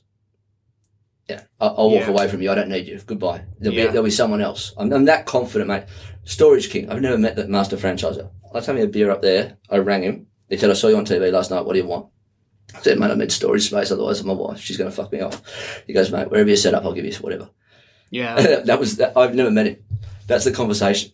So they give us ten grand at each space, so it's about twenty grand a year at the moment, free storage. That's And amazing. I just I've never met him, um, and like that's that's the way this thing goes. Is that they, and again, we're really cautious on. We'll only have people who can, in the end, help what we do there. That's Yeah. that's our focus, and and if not, we walk away because there's someone else who's a better fit. We're not. Uh, and, and go if back to my thing uh, how we've started backwards, charities and all that, they want that big, okay, I need 200 grand to run all this thing. We're trying to build a sustainable business. So the bins, there's an ongoing subscription for us to service them and pick them up. Then the talks and whatever else. And then after all that, you know, after two years, you've got a sustainable business. Then we might start taking money. in. But with, without that sustainable business, at the end of six months, you're going, fuck, I need 200k. Uh, Then you've got to sell your soul to get that 200k Yeah. Yeah, right. So, but if you've got that sustainable business humming along there, right, Yeah. chugging along, that's covering everything, then you're able to go out really discerningly and go, how can I help? And how? And there's nothing better because every charity generally walks out with, um, please. You know, for me, that's what charity means now. I, I see this hand, and it's about giving and taking, and, and for us, it's about no, no, no, no, Give, give, give. no, no, mutual. I explain to you why you're going to, you know, why we're going to provide this service to you or this bin or why we're going to collaborate and why you've got value in this. Um, but there's no just, I'll take this and I'll run and then I'll, you know, I'll tell you after what, what Yeah. happens, you know, because that's fucked. And, and that causes a lot of problem for all those charities. Yeah. Uh, and the chuggers don't never be a chugger. Never. Don't, you know, those the people who work for, say, the things and they approach people at the, yeah, yeah. Never. They're killing their own brand doing that. So you shouldn't be involved with that. No, Ken. Never. No, no, no, because that's what I'm saying. I, I think Yeah. that that's insane to me. And it's just such a. Uh, can you even imagine having a job like that one? And not even the job, but what about the brand? Yeah. They're only getting Yeah. 20 cents in the dollar. But what are they doing to their brand when then they go out and do all these other activities where they want community support and all the community remembers, Yeah. "Well, he wouldn't leave me alone. me some money. Yeah, like that's and that's so that's what we're gonna we're gonna it's gonna be tough early to change this fabric of the mentality, but we think once we do that, and then the snowball effect is, you know, next week we're gonna start. You're gonna start seeing more bins through our social media out there. And, That's awesome, And bro. it's gonna be the sheep mentality, man. Well, the other thing is, mate, you know, you get an Instagram frame. Yeah. So it's user generated content. So everyone who drops something in the bin gets a frame, they tag us. So we're getting their content done for us. So, 100%. so they're scaling out our thing. So we're sort of, as I said, we've been really cautious um, on just doing it properly. And, and you'll be lucky enough that, you know, we can just do that chugging along, chugging along, chugging along. I mean, there's a, there's a stage in the end, right, where I hope the transition goes ahead of the time before I start going, fuck, I've got no money. but, you know, Yeah, like, but, um, you know, we're in a spot now where, where I think, you know, by the end of the year, if I have, if I have, if I, I mean, we're selling them for $879 plus GST first up and then 622 after. Yeah. Um, so, you know, it's, it's not an incidental cost. It's not much, but you still have to sell the fact that that's more than I would have paid by doing it for free and why that actually is a cost. So, um, but we think, we think, uh, we think, yeah, I'm very confident being able to do it, but you know, the only drama is going to be the backlash because we blow up the whole, uh, why won't you? Why can't we do it for free? Well, those clothes don't go there. Just- Yeah. and then all those all those fucking bin providers just fucking arc up at us and just go, Yeah. you've just smashed our model. Um, but again, I mean, it's just disruption. I hate the word, but I mean, it's just it's just evolution. You know, you- people see what we do, right? See what we do, see what we do, and then we'll put up a post that just says twenty k, and and then it's like, once that happens, right? But we hit ten thousand on the fucking twenty third of January. It's only July. We're now at twenty four plus. Like, but each time you grow, so you'll get move up and you'll do another person, right? And you'll start getting noticed. You'll get another person. You'll do slightly higher profile persons. And the other thing will be the downloads. You'll realise what you thought was great. The market didn't. And uh, mate, with me with social, with me with social media, mate, I'm out there and I think, oh, I've nailed this one. Right? I, I think Yeah. I've, I've nailed this one. No, no engagement. And I'm like, oh fuck. And then I'll put up something that takes me two seconds, right? Because I have to pump something out. You got something in your mind, bang, okay, put this out. Not a lot of thought uh, or whatever, you know, still good, and it flies. And you go, why don't I spend an hour on that last one and like craft Yeah. something, right? And this thing that took two minutes. Um, and then the other thing, I suppose, is my learnings from all this, brother, is slightly, and this is what I don't do yet, but I want to, is slightly tailor your. And can I give you some advice for this thing? Hundred percent. Okay, this is what I, this is what I would do. First thing I think, you know what, you came up with a pain point before, which was it's just voice. Yeah. So what's the other offering? Well, after I master a little bit more this, I want to do video and then, you know, maybe start doing the YouTube channels and then, you know, going further. So what's practically, in your sense, can you go like a little switch camera here to give it both? Like have a look at it. yeah. Because what I'm thinking that one, um, is this this in the end will be live. Def, Yeah, this will be going to be live, right? yeah, This will be live. Yeah. This is where it's going to go. True. Very good Um, point. and, and because because of and the reason you go live is because this can be edgy. Uh, This can this can be what's and all. And in the end, everyone wants to fly on the wall. Forget barriers. Disruption now is about barriers being broken down and exposing everything. That's what transparency is everything. So for us today, right, the photo we get at the end should be this table Definitely. right, with the empty beers there. A and hundred whatever. percent. No, no, because that tells the story of this. So at the moment, Yeah. you've got people um, listening to these things, right? But um, and I think you do a photo, don't you, with, with them all? Uh, it depends, but I, I'm definitely doing a no, photo no, no, no, no, no, but what I'm saying is you have to accompany that, right? Because Yeah. Then you're guiding people to tell the story you want to tell. Yeah. otherwise, people listen, right? And you know what fucking people's imaginations like. How many times have you in your life had a thought, heard something, walked and saw it in your own eyes, and gone, "Fuck, that's completely different." Yeah. So at the moment, you're letting whatever happens here orally be interpreted and the vision created Yeah. True. that Very you true. don't have control of. Very right? true. So, so what I'm just, I'm just you saying. can expand that more. Yeah, well, no, those- no, but yeah. what you're doing now is giving a snapshot. You're going, oh, fuck, these two cats sounded loose. What? But again, and the other thing is, you want to be in a spot where it's just two dudes fucking chatting over a fucking six pack. yeah. And, and everyone going, oh, fuck, we did that. You know, like, so it's about relatability. So Yeah. you, straight away, people might not know about your, and this is where it comes in. People have different ways of being engaged. Some people it's because of you, to you, your friends. Some people it's the podcast, the orally. Other people will be the vision first that drags them in. And Yeah. At the moment, you don't have that vision dragging the vision people in. yeah. So you, you want the whole of them. You want to be an Holistic, yeah, you want the to be an whole thing. You want to be an octopus. Yeah. Uh, someone who drinks beer, you want to come from over here. Someone who listens to stuff over here. Someone, okay. Yeah. It does make a lot of sense. But, definitely. uh, mate, simplicity. right? Yeah. But So just and also, what we do here, I think what I said to you I started with a wardrobe cull. Now we're here. Yep. Okay, All right. Let's take a third one. third one. Yeah. All right. So what's the? Everyone's done a wardrobe cull. What was the question? Sorry. I said to you, one of our things is started with a wardrobe cull. Now we're here.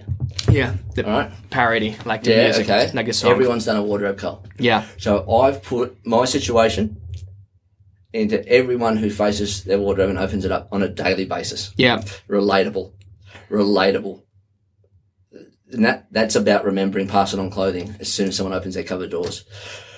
For you, same thing. Um, everyone's in front of a laptop. Everyone's had a conversation with people. I'm just trying to think of something now for you, but I'm just trying to say, um, there's got to be some way, and it's sort of like uh, actually, you know what? You just fucking. I should do this, which is just offset. Writing things down. No, no, no. Started with the wardrobe colours, one of my hashtags now. Yeah, now, yeah. now we're here. I, I talk about it, but I've never actually engaged it onto socials. Yeah, but that's yeah. now. I think, man, you got to create it some some some day. You know what I mean? In the But, you know, but I'm just saying, great. that- but that just tells the story Mm-hmm. really simply. You know, I got four pieces on the floor, and that dickhead over at Pass It On, you know what he did? He decided to turn this into a fucking business, right? Straight up. And, you know, with your thing, I see this here, this simple setup, and go, ah, so that's all you need. So, what people go podcasts, right? People, it's they're still very new. You've got Yeah. the, you've got the professional people right out there in studios. Yeah, definitely. Correct. So you've got to be, for me, the accessible one. So for me, is you no, no, no. You don't need all that high tech shit. They hear our stuff and go beautiful, and they go what? So it's just two fucking idiots sitting around with a fucking microphone and a laptop and six beers. Less than four hundred dollars, man. Yeah, but that's That's that- it. You can set up one. But that's that's the key is that don't make and even most people won't even do anything with it, right? But they have to think they will. They have to relate to you because and Yeah. that goes back to action. And you know, there's there's just two different people in the world, one who do shit and one who make excuses not to. Yeah. Effort. It's only one word. It's this effort. I'm far from the most talented. I'm far from the most anything, but I don't give a fuck. and I just do it. Yeah. And I don't give a fuck if you're in my way. There'll be some way I look at you and go, right, well, you're in my way. I'm going to work out a way to get you out of my way. And, and because you just get on that path and it's just, it's the same. That's what's going to set the world apart going forward, man. And you're like, you're on a spot. How old are you now? 20 something? Twenty five, man. not old, but you're about to hit you're about to hit go time. You're about to hit go time. I've hit go time a little late, but uh, And what do you mean by go time? well, um, go time is like you. I, have started this thing at 42. You started this thing at 25. Yeah, starting my. I would say my journey started at 21 when I moved to Australia. That wa- when Yeah. actually my life completely changed. But no, but what I'm saying is, yeah, But the project, yes, 25. yeah, that project. But because in the end, heaven forbid, I know this is going to sound fucking terrible for you, right? Bring it on. You're going to age like the fucking rest of us, unless you've got the secret. And if if you've got the secret, I'll go in partnership with you. We'll sell the secret. So no age. Yeah, yeah. So you're going to stay at 25 for the rest of your life. Oh, I know. Yeah, that is true, the, the fountain of youth. If you've got it, mate, I'll sell it for you. Yeah. But, um, but we don't have it, right? So what my point was this, you know, I was a fucking fresh, I was like a, you know, I was a fixer. I got, I, all my, I've never applied for a job for, am I 44? I started my business then. I think the last job I applied for was 20 odd years ago Wow. like I don't that's I don't apply for jobs. As I said Yeah. before, I know that I'm not on paper. So you stand behind what you do and you sort problems out. So I get cherry picked and cherry picked and cherry picked. But the other problem is then I realised this the other day actually, is that you get things and start them to a point and then if you're working for someone else, they realise they can do it cheaper because you've set the whole thing up and done it and got it to the point because you've done all the hard yards and that's fine and that's that's what I did with the NRL with the sideline injury thing and the concussion thing. So now that's that's their thing. They've done that. Um, and I only just started understanding that. And, and so it's taken me that long to go, oh, fuck, I wish I could have done another year there and transitioned into this. But, you know, Yeah. I, look, I realise now, I said, no, no, no, they've, they've, you know, they're an organisation, they big on budget. They cut 75% out of the operating costs because I've got it to a point where they can do that. So instead of feeling shitty, I go, oh, fuck. Could have seen that coming and, you know, transition, but I've only just sort of realised that now. Um, and it's the same thing, sort of, you know, with this is, I got no choice now. Yeah. This is my job. So That's your it- it- purpose. well, no, well, your- no, no, yeah. it's my job. If I can't Yeah, commercialise this, I got to sell the house. Because it takes takes the whole time as No, well. well, no, not the time. But I'm just saying, like in the end, you you can't live on air. yeah. So you know, there's a certain amount of time now that I've got to make this viable. That's good because you have you have you have this target that's pushing you because you have to I've got no choice. You have no choice, which no is choice. And I don't. so we, we, which means it might speed up the process. Oh yeah, because I got more time to do it, and I just and it's just Yeah. necessity, which is good, but it's, it's also. Oh, I think you know it's it's it's, it's good. You know, you, used to- you can say to yourself, "I'd love to have started it younger," but I mean that's just not the real, reality of life. It's circumstance. How how old are you now, Chris? 44, almost 45. It's circumstance drives you to Yeah. a point, and then, as I said, opportunity happens. And, you know, if I don't, if Olga doesn't move in, if Olga doesn't do the wardrobe cut right, maybe I'm still doing football. Maybe I'm still, doing, you know, but you're just here, and I, I don't think too much about anything. Like I just, I, I'm terrible at the fucking back end. Like, uh, we got a, a legal company doing our fucking charity status for, it, and I haven't got back to them for about three months because I'm just, I'm too busy doing all this other stuff. Yeah, And I'm like, well, no one's going to give me a million bucks. I'm a realist. Like, uh, uh, not now. Maybe no, no, not no, now. correct. But they're only going to give it to me when my story's so strong. Yeah, So I'll work on my story. That, I think the thing, man, you have a real opportunity. 25, mate. You're smart. You're attractive. Open doors. All I would say to you is uh, a couple of lessons I learned in life was if you don't ask, you don't get. Right. Yeah, And and the other thing is always be willing to walk. Like there's nothing. Yeah, so there's there's true, man. nothing better. When you say that reminds me, my first job here was washing dishes at Yeah. Icebergs Oh, for six months Yeah. with no English. But mate, And look yeah, at you now. Look at you now. Like I, Yeah. I, I fucking, mate. I, I, I got with the NRL thing, mate. I got nothing to do with. I got no idea about medical. I'm no fucking doctor. yeah, They just gave me a fucking brief and said fix it. I thought, You're right. Yeah, and it's the other thing. I, I never think of. You know, when you, when you started talking about stuff, I was like, uh, it started making me think, oh fuck, fuck. You know, what what defines success? And for one, you got to be here. yeah. I what I know- what never success mean to you? Yeah, what does success mean, mate? Success. Well, f- well, success firstly means fucking breathing, because I've never seen anyone. I always say to someone, you can't help where you're born. We all end up burnt or in the ground. Yeah. So it's about the journey, right? But, and I've never seen anyone fucking come back after the funeral and go, "Well, I don't like the other side. So once you, once you're gone, right, Yeah. it's either nothing or it's fucking pretty good because no one's jumped back. Yeah. I want my family back. No, no one's done that. So there's either fucking absolute heaven over there, or Yeah. or hell, or or it's fucking nothing, right? Because as I said, I've never seen anyone come back. So I'm here, and so I got a chance. You know, I got a chance, and that, that's what I see. So success is one, it's fucking waking up. It's like Definitely. fucking breathing, right? Yeah. Firstly, um, and then secondly is you know that opportunity thing nowadays there's so much of it, but how can you grab it and how can you action it? Yeah, and that's that's life.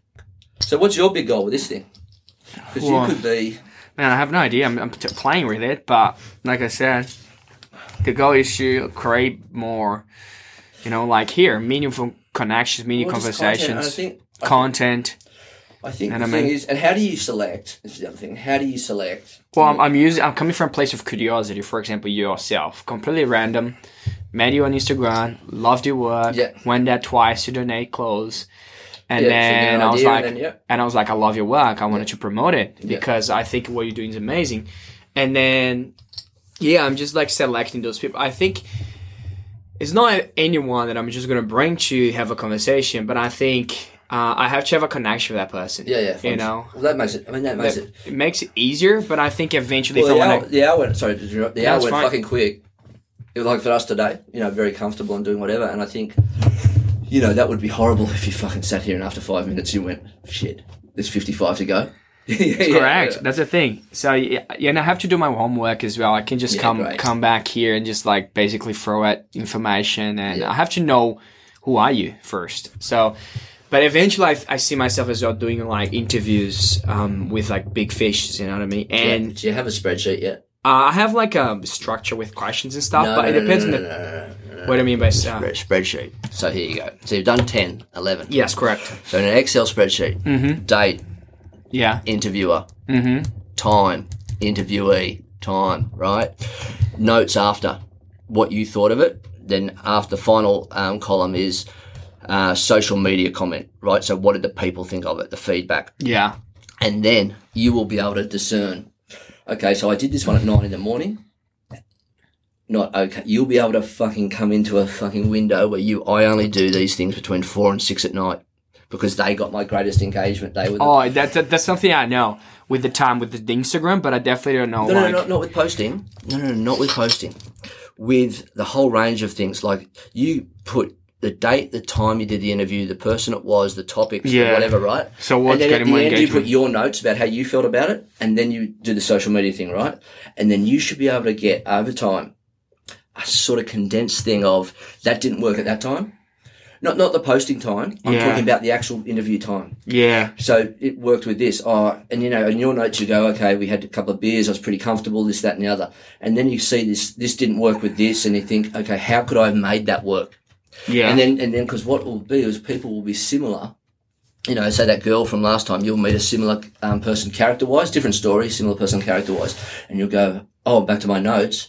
If we did it this time, and I think I added tea, if I added this, you know, so the beer for us was a the beer for us, Definitely. right? No, no, but it was a breaking of the bread. yeah. If it was just this, it's a bit clinical. Yeah. It's a bit. definitely. Yeah. Yeah. it depends on the person, definitely. But I think, I, I yeah, I think So that's- definitely that's the was a great No, idea. but that's what. But all I'm saying is, you might be able to then cast and go, okay, this guy's like Chris, so we're going to do this after work. We're going to have Yeah. Okay, so you can Yeah. actually just start pigeoning people into your time. So just um, it structures your interviewee, the time of your interview, and what props you need. yeah. That- okay, and to get the best result for content.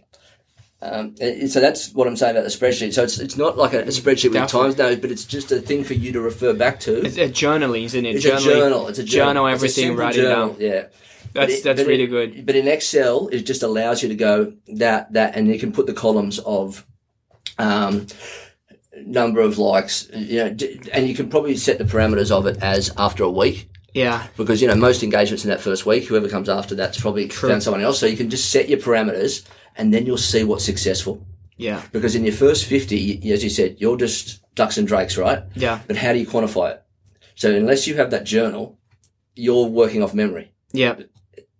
going back and doing that. So for that, for that, that's our data set. So I go back and I can look at how many women's pieces and how many men's pieces and total pieces that went out, and I've got a notes column next to it. So when we were down, I would say, "Oh, the other provider was there."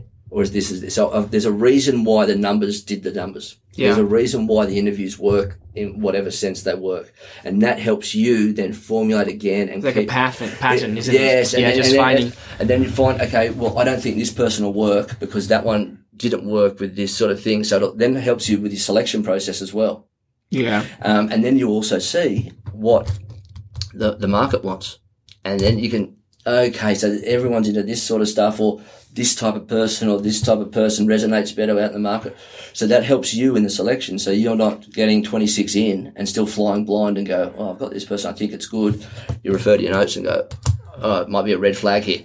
Yeah, it might be a red flag. Yeah, here. yeah, it might yeah. Be, you know, it's too, and so you put That's it off. It's a very good point, You yeah. put it off. Like it's just because otherwise, you know, you, I'm you- just you- shooting everywhere. But at the moment, you're at 11. You got Yeah. you got a chance to backtrack. Yeah. You get to 30 and try and do this. Fuck, good luck, boy. Like, Yeah, definitely. but but it- it's mate. I do my numbers every week, right? And I boom, boom, boom, and I look back and I look through, and we do the monthly averages as well. And so I get a pattern. So I know now exactly how many people. That's what I'm saying. So I now know how many men's to put out, how many women's to put out, the structure of the rack. Mate, at the start we were just fucking putting out anything, right? Yeah, of but, course. But now I have a structured rack. So now when I go Yeah. to market and say I need these pieces, I don't I don't do a call out for just I, I want everything from everyone. Yeah. I want fucking shorts and I want this size Mm-hmm. because I know the sizes of most of the people out there, like between 32 and 40, for instance, right?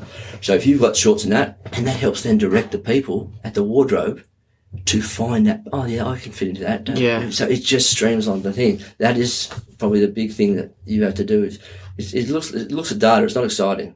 So for, Oh, that's fine. For an Like, aesthetic person I have, yourself. I yeah. have to do this with my money. and the since I've became very like logistic with money as well. Like Yeah. I've been be able to pay for my unit by myself and all those sort Yeah. of things. Like I divide accounts and I do trackings every week. So it's basically what you're saying. It's exactly what I'm saying with that. and so you can have a like a big picture. You know everything that's happening. But then also, very then also, and you also, I would put into there what the person's thing was, and then maybe you can start categorizing, say, um, you know, whether it was pass it on clothing falls into, um, you know, social on enterprise, and then this falls into sport, and then this falls into this. yeah, And so then all of a sudden you're starting to go, okay, well, we've done a couple of these. Now I need something from this. So it actually drives then your direction yeah, about who you start looking for on Instagram yeah, to to so basically at the end of all of that is the person listening to the content. Uh, So everything about that is about the person listening to the content and the value they get from this podcast. a hundred percent. So, it's all about so in the end, if you provide the same person or the same thing or the same thing, whatever, but this allows you to track it and go, oh, I was going to do this this time, but I've already done. It might be overkill.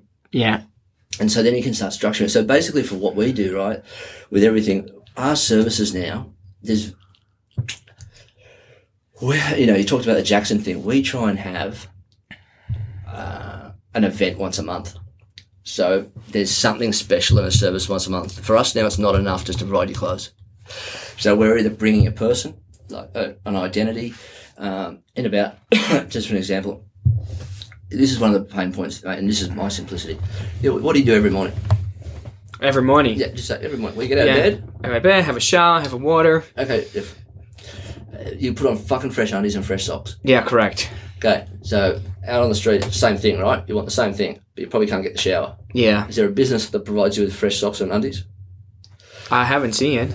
Uh, so we're about to put a bag together because everyone asks us for bags to carry too. So it had to be branded and had to be sustainable. So that's under the next thing. You know, the, sh- and the shopping bag thing just fits with us timing wise that they've reduced these plastic ones. We couldn't do. I, I've been asked for bags for a year. And I, I couldn't do plastic because it doesn't fit the sustainability part of our thing. Yeah, of course. And, whether and whether that's right or wrong, um, they had to suffer for that because otherwise I get fucking lynched over here, and I couldn't probably continue because I wouldn't have been able to. They're a fucking people with housing are a fucking um, a very angry lot, and they don't understand that a plastic bag helps them so much they couldn't give a fuck. They just want plastic gone. Yeah. So we've got these things done now. They're getting screen printed. In them will be a care pack, a fucking beanie, a pair of undies, a pair of socks. Um, what else we got going in? And so the bag can be reused to come and collect your clothes from us, and then we've given you a fucking present. and then that'll be a service, and then there'll be another service where we have a you know a player there, or we have some other person we've brought in to give away their thing that adds value at that end. So every fucking month or every time, it's something else. It's something else, and that's driven us. It's kind of like we don't feel comfortable now just providing clothing. I know that sounds crazy, right? Oh, but you you you reach that like let's say you're confident enough with that, so you just want to reach the next thing. You Uh, want how- help them how more. else can we help? How can you help them more? How else can we help? Yeah. I get them off the street. I put them into our transitional housing. I've already partnered with the La- Lara Learning Hospitality Group who do the training into jobs. We can actually just put them into the thing like seamlessly help, dunk, dunk, dunk. And that model, sadly, hasn't been done anywhere in the world. Um, and or at a scale that fucking actually has results. You know, like it just, and, and the other part of that is, I think we're lucky that I'm at the age I'm at because I've got so, you know, I've lived long enough in this city and I've grown with a lot of the market leaders now. So I can actually tap on them and go, right, we need to do this. And they, okay, go, sweet, we can do it. And so the actually execution of that idea is now, um, you know, far more difficult at 25 as a, as a Brazilian here doing his thing, even with the same idea, great idea, just because you haven't had that lived experience at, at my age and, Yeah. and been, uh, through the journey of life, through the journey of life, um, exposed to all these different people and been able to create the relationships, they don't have that resource. That's coming for you though. So I expect once, what am I going to be? Fucking 60 odd, right? So I'm at retirement time when you're at my age, right? I'm passing it on to you. that's a that's a pressure on right yeah. So, right, so do your stuff right, but yeah, that's our legacy. I'll pass on. But as I said, that's the thing, right? And I suppose me, I think the value for me with you is you keep doing what you're doing, because then I think, like I've approached Taryn, at, um, your boss. Oh, Yeah, yeah, yeah. Taryn Rightfeed, yeah. Yeah, yeah, yeah. So she said, "Great idea, send it through," but I haven't heard anything. But I'll chase, right? But again, Keep chasing. That's follow know, up, I- right? Oh, first follow up. Yeah, jealous follow up. That's amazing, man. That's like, I imagine myself eventually getting her doing this as well because I know she's huge and she'll she'll be very very interesting to talk about her story. And I think I suppose the other thing with um, with this is right, you, and that goes back to that um, spreadsheet that I said, yeah, you've got a criteria people off. Like you should have about six at any one time who you've spoken to, who you sort of have dropped the first idea and are waiting to execute, just to be sure, because you know, like you should. The better ones that keep coming. If you do a lackluster one after, the bar's got to keep going. yeah, that, that's yeah, a very good point, man. That's something I, I, I have to really be careful And I'm not, and I'm not, I'm not specif- specifically saying about success value. yeah, no, th- I'm- I'm- value. You're just saying value in I'm general. just saying value in general. So Yeah. the story's got to be interesting, and and you know everyone's different, and that's understandable. But there's got to be a certain, and if I apply it to what we do, everyone knows you cannot get the quality of clothing from us for any other providers because they sell it all. yeah, because there's a thing. Yeah, So, so our point of difference is, oh, you come to us, you get to choose whatever the fuck you want, and it's it's going to be stuff I can't get anywhere else. Like, I, I, there's just nowhere else you can get it because every other cunt's selling it. So your thing's got to be, you're not, um, and I'm not using this derogatory, you're not the most professional, you don't have the back end, you don't have this. So what's your point of difference going to be growing? Is going to be the content and ensuring that it just keeps going. So someone might come in and listen to number six and then come back in at number nine. Nine has to be better than six and so it comes from that's the selection policy. You should have six on the go, and that comes back to that sheet going. Okay, I've done eleven. These are the fields they've been in. This is how I've categorized them. Okay, I've got six here. Fuck, they don't fit. So you, that, it just drives you to go find someone else. Okay, I'm going to put it in. So it, this becomes a real structure, and then you can Yeah, And then you're taking the audience with you. yeah, So you're taking them with you, and the randomness is your, is the person you got here. But but, again, like for me, after me, um, you know, maybe go someone completely different personality wise. You know, you know what? I'm, you, you just keep just keep changing it up, um, because that's going to be the value. Because if you keep coming back, and as I said, that's the sheet. If it goes to same same, and you don't log this, you won't know, but they do yeah, you know. Um, so again, so, some of the words I'd be using when you're promoting the next podcast or this podcast is, oh, we've got this guy from this field and it seems different from what we do. And Yeah, it again, comes so, out- so again, Yeah. always you're selling your unique way to do this. And, Yeah. and this would be, and again, that's the thing, like, I, I'm going to try and find one for you, which is, um, you know, started with a wardrobe color. Now you're here. I'm going to find one for you, which is, you know, it, and this is just it's not right, but it's just like boy from Brazil talks shop. You know, like there's just, Yeah. yeah. there's just something there Yeah. that's that we can do that everyone goes, oh, it's him. You know, because there's Yeah. going to be a point where they can find you and they do this Definitely. stuff. Um, Yeah, that's amazing, man. Fuck, I got so out, so much out of it. This whole Yeah, conversation. no, mate, mate, I'm happy to help, but that sheet is the key, and it's a, it's a cunt because some days you just want to go home and not do it, but the day you're struggling, and you Come can, back to and you can refer to that, right, is the day you thank me to the day you die because you go, oh, fuck, it gives you guidance. That, that that's almost like your Bible, because that just it just when you look for someone and go, fuck, who do I go next? Yeah, you refer to your sheet, and that, again, oh, that just drives the idea. Okay, I don't have anyone here, and then so you start actively seeking them out on Insta. So that sheet is your bible for this thing going forward.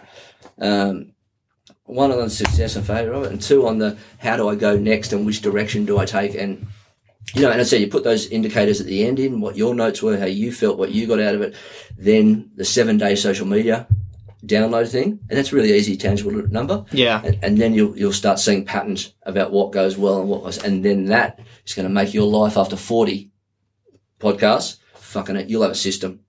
Yeah, You'll, you'll have a system. Okay, we've got them. They're going there. We've got them going there. Much like now we Yeah. have with the bags. We've got these bags going out at the end of the month. We just had a state of origin promotion where we. That's Yeah, amazing. yeah, you know, that, so that helps. Um, and then the other thing maybe is to start to look at diary dates of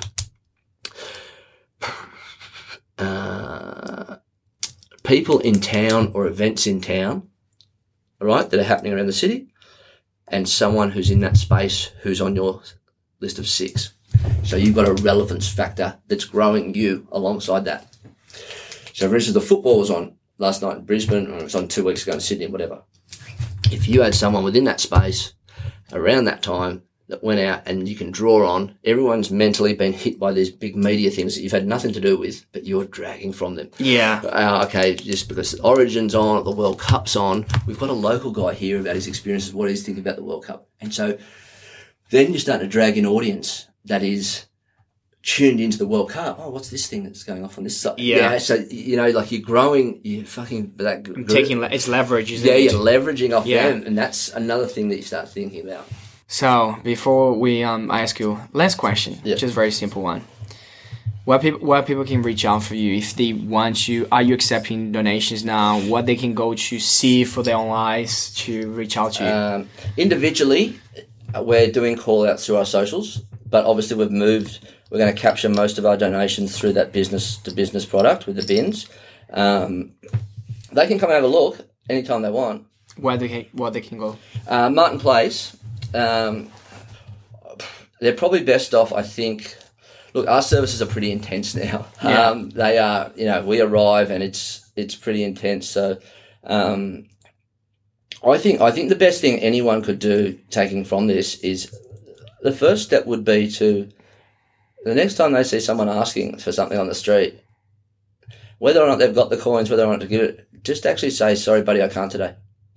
Just acknowledge them. just acknowledge them. That's that's all you have to do, um, That's awesome, man. and that's the basis for it.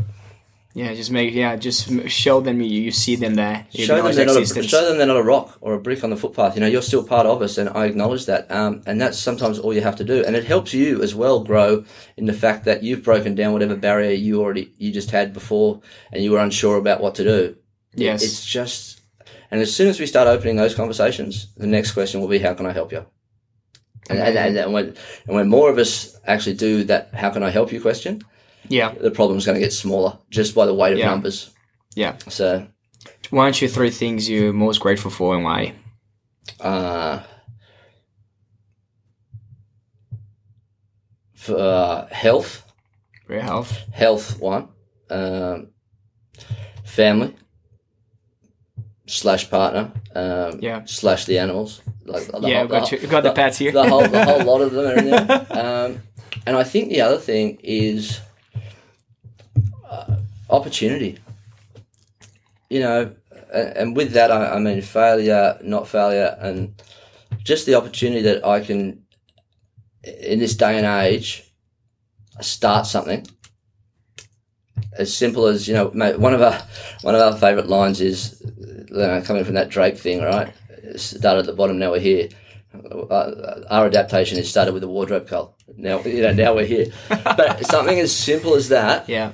With the platforms that are out there that allow you to grow it, can turn into something like this really quickly and uh, help not only those we help in the community, but you know broadly everyone can take something from what we do and get involved. And so that's you know the opportunity you have by having stability in your housing in your life. You know, there's no reasons why anyone who can't start or do anything you know anymore. And that's that's one of the greatest things we've got nowadays is that opportunity. You know so as long as you're healthy and, you know you've got a beautiful family around you and then the opportunity is all down to you then.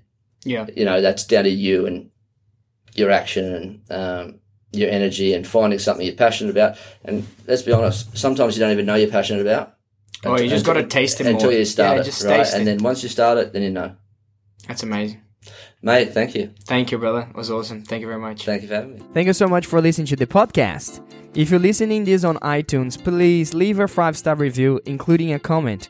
That will help me massively, and I would be so so grateful. You guys can find me on Facebook, Facebook page, and YouTube channel as Rubens Abel, just like the name of this podcast. And also on my Instagram with the same name or as Rubens GNA. So it's Rubens GNA. You guys can reach me out there, and I would love to hear your comments and the feedback. Thank you very much. Until the next episode.